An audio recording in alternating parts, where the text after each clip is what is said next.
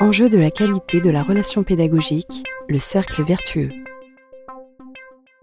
Autre constat, lorsqu'on veut travailler sur un sujet, progresser dans les métiers de l'éducation, l'un des leviers est de, de, prendre le temps de réfléchir aux enjeux. Plus on est conscient des enjeux, plus on va s'autoriser, se permettre, permettre de s'ouvrir sur des considérations, des représentations nouvelles. Et là, plus on est conscient des enjeux de la qualité de la relation, plus on va pouvoir réinterroger la qualité de sa propre relation. Donc c'est vraiment deux diapos importantes.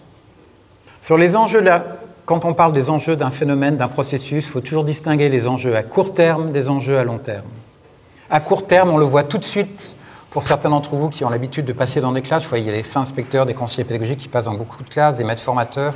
Mais pour les autres enseignants, certains travaillent peut-être en groupe, euh, où vous allez parfois aller dans les classes de, de collègues. C'est un des leviers les plus formateurs qui existent en matière d'éducation, d'aller dans classe en classe, voir comment travaillent les collègues. Quand on va dans les classes, quand on regarde les enseignants, il y en a beaucoup qui ont une bonne qualité de relation, on observe tout de suite des élèves impliqués, attentifs, qui comprennent vite, sont motivés, un climat de classe qui est relativement stable, une volonté de dépasser les difficultés, de la confiance en soi. On l'observe rapidement. Et à moyen terme et long terme, les enjeux sont extrêmement importants.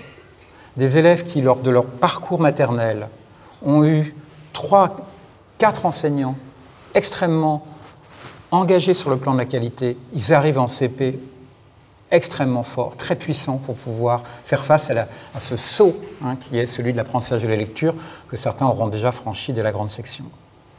Et euh, bien sûr que cette qualité de relation que vous allez pouvoir consolider dès les premières années va permettre de renforcer ben, l'estime de soi et cette future capacité qu'est la résilience, qu'est la capacité à rebondir sur les difficultés que l'on rencontre.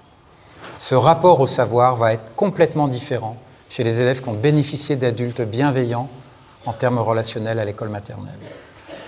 J'ai mené des entretiens avec des ouvriers du bâtiment il y a quelques années. J'étais extrêmement surpris de découvrir combien dans leur histoire de vie, dès les premières années du les premières semaines du CP, tout était déjà joué. Et sans doute que ce qu'ils décrivent de ce qu'ils ont vécu les premières années de cet apprentissage de la lecture au CP vient trouver son enracinement dans ce qu'ils ont vécu avant pour ceux qui ont eu la possibilité d'aller à l'école maternelle ou dans ce qu'ils ont vu et vécu familialement.